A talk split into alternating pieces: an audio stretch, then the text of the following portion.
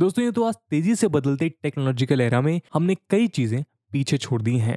Camera landline phones torch radio जैसी अनेक चीज़ें ऐसी हैं जिन्हें आज स्मार्टफोन्स और न्यू टेक्नोलॉजीज़ ने रिप्लेस कर दिया है। लेकिन इन सारे रिप्लेसमेंट्स के बावजूद कुछ ऐसे प्रोडक्ट्स भी हैं जो काफ़ी हद तक आज भी पहचान और इस्तेमाल बनाए हुए हैं। दोस्तों, आज हम बात करने वाले हैं ऐसे ही एक प्रोडक्ट कागज़ की। लेकिन ये कोई आम पेपर नहीं है।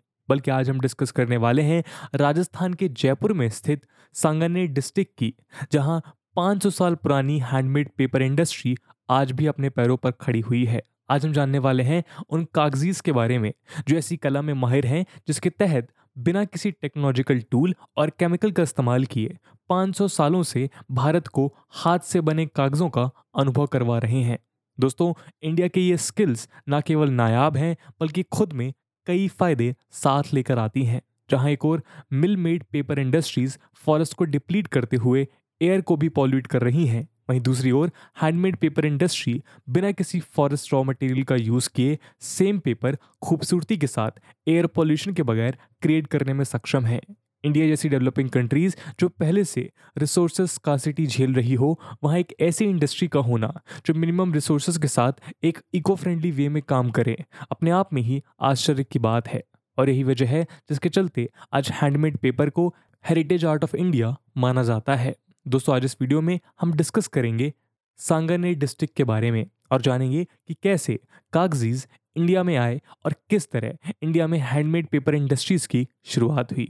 इसके अलावा इस इंडस्ट्री के प्रेजेंट स्टेटस पे भी चर्चा होगी और हम जानेंगे कि इन्हीं सपोर्ट करने के लिए गवर्नमेंट ने क्या कदम उठाए हैं।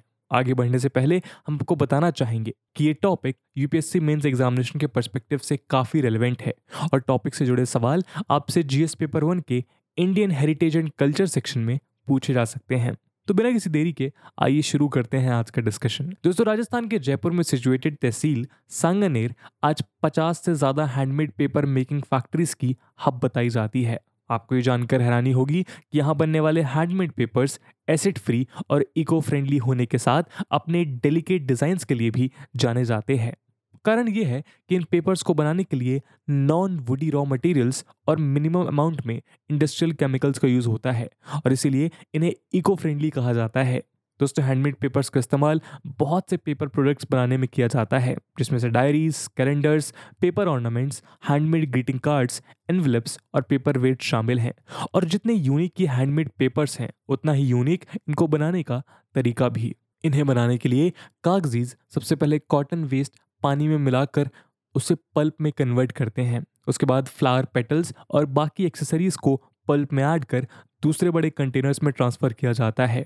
फिर फ्रेश ट्रेस की मदद से कंटेनर्स में से पल्प कलेक्ट कर उन्हें एक प्लेन विविन कॉटन फैब्रिक यानी म्यूसलिन से कवर करके बाकी शीट्स के साथ रख दिया जाता है। और इसी प्रोसेस को कंटिन्यू रखते हुए लगभग 1000 शीट्स मात्र एक ही दिन में तैयार कर ली जाती हैं। आगे चलकर हाइड्रोलिक प्रेस की मदद से इन शीट्स में से एक्सेसिव वाटर निकाला जाता है, जिससे शीट्स जल्दी से सूख पाएँ। इसके बाद पेपर को म्यूसलिन शीट से अलग कर दो से तीन दिन के लिए सुखाया जाता है और आखिरकार तैयार हो जाता है हमारा हैंडमेड पेपर दोस्तों, सांगामेर में रहने वाले कागजीज पेपर बनाने के लिए तीन तरह के रॉ मटेरियल्स का इस्तेमाल करते हैं। इनमें से कॉटन राग्स तो हम डिस्कस कर ही चुके हैं। बाकी दो और हैं सिल्क और banana trunk fibre cotton based paper की डिमांड ज़्यादा होने के कारण संगानेर के 90 परसेंट प्रोडक्शन कॉटन राग से ही होती है।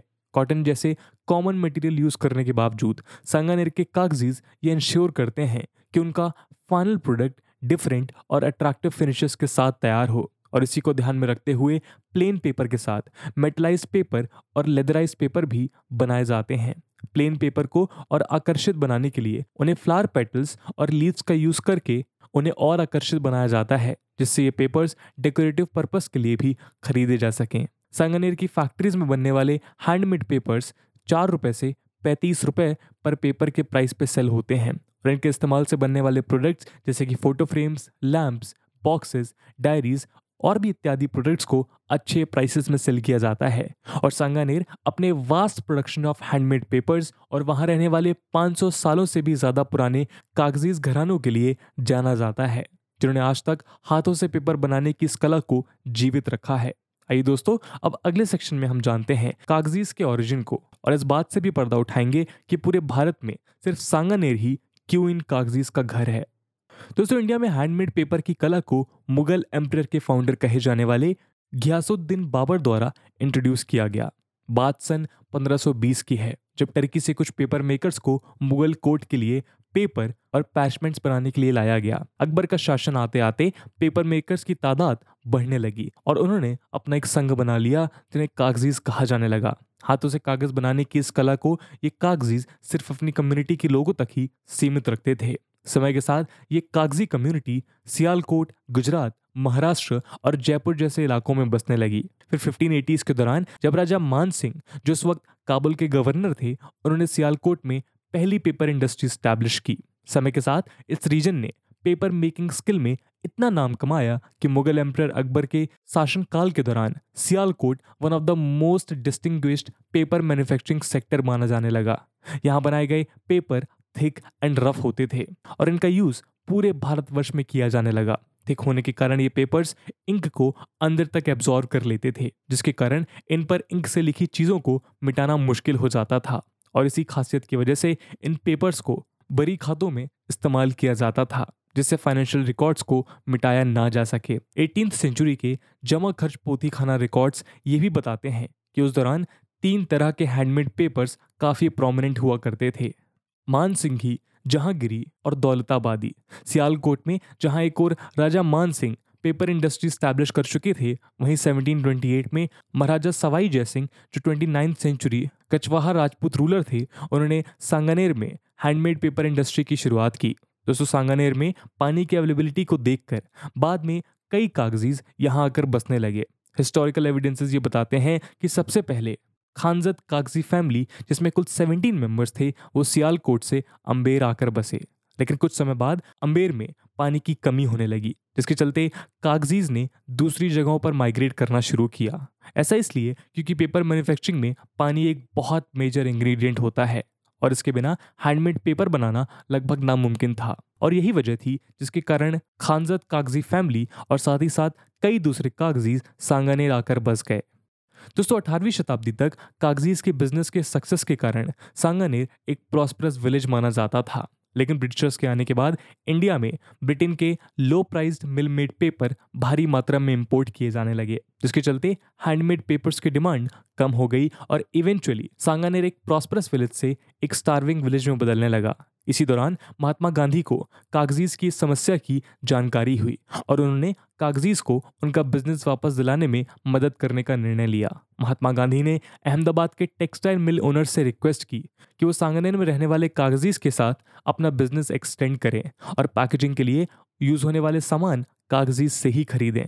ऐसा करने से भले ही कागजीज को वो प्रॉस्पेरिटी ना मिल पाई हो, जो वो पहले एंजॉय किया करते थे, लेकिन उन्हें अपनी कला, जिसके लिए वो जाने जाते हैं उसे ज़िंदा रखने का एक और मौका मिल गया। और समय के साथ जब लोगों में इंडस्ट्रियल पॉल्यूशन को लेकर जागरूकता बढ़ने लगी, तब हैंडमेड ऑब्जेक्ट्स की डिमांड एक बार फिर से लोगों में दिखाई देने लगी।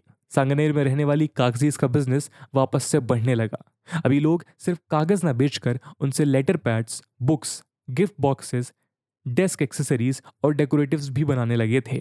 हैंडमेड पेपर इंडस्ट्री एक बार फिर अपना सिग्निफिकेंस बनाने लगी और आगे चलकर इस इंडस्ट्री को 1953 में स्टैब्लिश हुई all India Khadi and village industry board, यानी कि के में मर्ज कर दिया गया।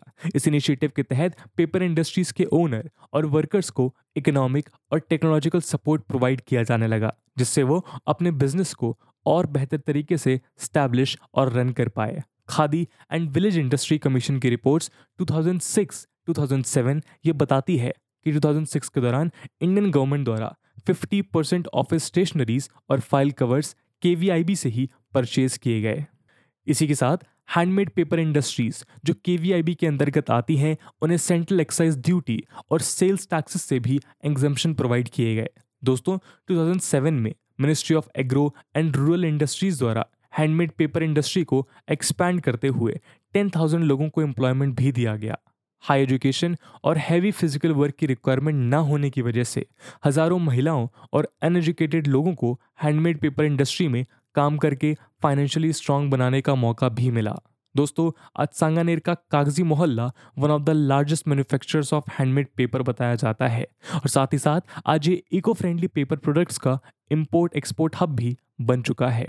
खादी और विलेज इंडस्ट्रीज़ कमीशन की रिपोर्ट बताती है कि इंडिया में सिचुएटेड लगभग 310 हैंडमेड पेपर प्रोडक्शन यूनिट एक साल में 7000 टन पेपर प्रोड्यूस करती हैं और ये सेक्टर 5300 की टोटल वर्कफोर्स के साथ 2.5 मिलियन डॉलर तक वैल्यूड गुड्स प्रोड्यूस करने में सक्षम है। आज जहाँ वर्ल्ड वाइड डिफॉरेस्टेशन और इन्वायरमेंटल इम्बैलेंस ग्रेजुअली इमर्ज हो रहा है, वहीं सांगनेर में स्थित ये handmade paper industries eco friendly होने के कारण इन्वायरमेंटल सेफ्टी और प्रोटेक्शन की तरफ़ एक मेजर रोल प्ले कर रही हैं।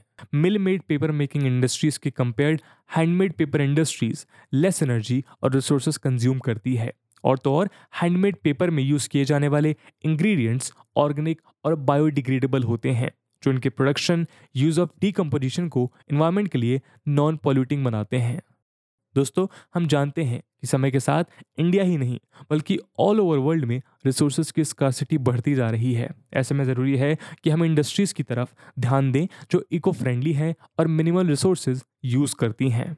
इंडिया में बढ़ते पेपर प्रोडक्ट्स की डिमांड को हैंडमेड पेपर इंडस्ट्रीज़ द्वारा पूरा किया जा सकता है और ये इकोनॉमिकली भी एक बड़ा डिसएडवांटेज साबित हो सकता है क्योंकि हैंडमेड पेपर इंडस्ट्रीज़ को स्टैब्लिश करने में ज़्यादा कैपिटल की रिक्वायरमेंट नहीं होती। इन इंडस्ट्रीज़ में इस्तेमाल होने वाली टेक्नोलॉजी और रॉ मटेरियल्स वर्कर्स और इन्वायरमेंट दोनों के लिए ही सेफ़ मानी जाती है। दूसरी तरफ़ यदि हम बात करें मिल मेड पेपर्स की तो इनकी मैन्युफैक्चरिंग के दौरान NO2, SO2 और CO2 जैसे हार्मफुल कंपाउंड्स एयर में मिलकर ग्रीन हाउस इफ़ेक्ट और एसिड रेन जैसे नेगेटिव इम्पैक्ट्स को जन्म देते हैं। मिल मेड पेपर्स को हैंडमेड पेपर से रिप्लेस करना आज सस्टेनेबल मैनेजमेंट ऑफ़ रिसोर्स की तरफ़ एक अच्छा कदम साबित हो सकता है। इन्हीं कारणों से भारत सरकार द्वारा समय समय पर हैंडमेड पेपर इंडस्ट्रीज़ को लो इंटरेस्ट रेट लोन और टैक्स एग्जामेशन भी प्रोवाइड किए गए हैं, जिससे ये इंडस्ट्रीज़ तेज़ी से डेवलप हो पाएँ। लेकिन इन सब के अलावा सरकार को कुछ प्रमोशनल स्कीम्स भी इंट्रोड्यूस करने की ज़रूरत है। हैंडमेड पेपर्स को एडवर्टाइज करना भी एक पॉजिटिव स्टेप माना जाता है। जिसकी मदद से ये प्रोडक्ट्स आम लोगों तक पहले से आसान माध्यम में पहुँच पाएँ। भले ही आज इन्वायरमेंट फ्रेंडली प्रोडक्ट्स की तरफ़ लोगों का ध्यान बढ़ने लगा हो, लेकिन फिर भी हैंडमेड पेपर प्रोडक्ट्स आज बहुत लिमिटेड डिमांड में है, जो इस इंडस्ट्री पर एक और कंस्ट्रेंट पैदा करता है। तो दोस्तों, ये था हमारा आज का एनालिसिस इस पूरे मुद्दे को लेकर आपका क्या ओपिनियन है? क्या हैंडमेड पेपर इंडस्ट्री को गवर्नमेंट को सपोर्ट करना चाहिए, या फिर ऑलरेडी जिस प्रोसेस से पेपर बन रहा है, वो इनफ है? दोस्तों, जैसे कि वीडियो के पहले भाग में आपको बताया गया कि वीडियो यूपीएससी मीन्स के लिए इंपॉर्टेंट है और उसी की रिलेवेंस को देखते हुए एक सवाल हम आपके लिए छोड़कर जाएँगे, जिसे आप कमेंट सेक्शन में आंसर कर सकते हैं। And the question is that recently the Monpa handmade paper has been revived by the Khadi and village industries commission discuss and with this question my friends that's it for the video I hope आपको video पसंद आई होगी। और अगर पसंद आई है तो अपने दोस्तों के साथ शेयर करना बिल्कुल मत भूलिएगा। हम मिलते हैं अगले वीडियो में। तब तक के लिए जय हिंद, जय भारत।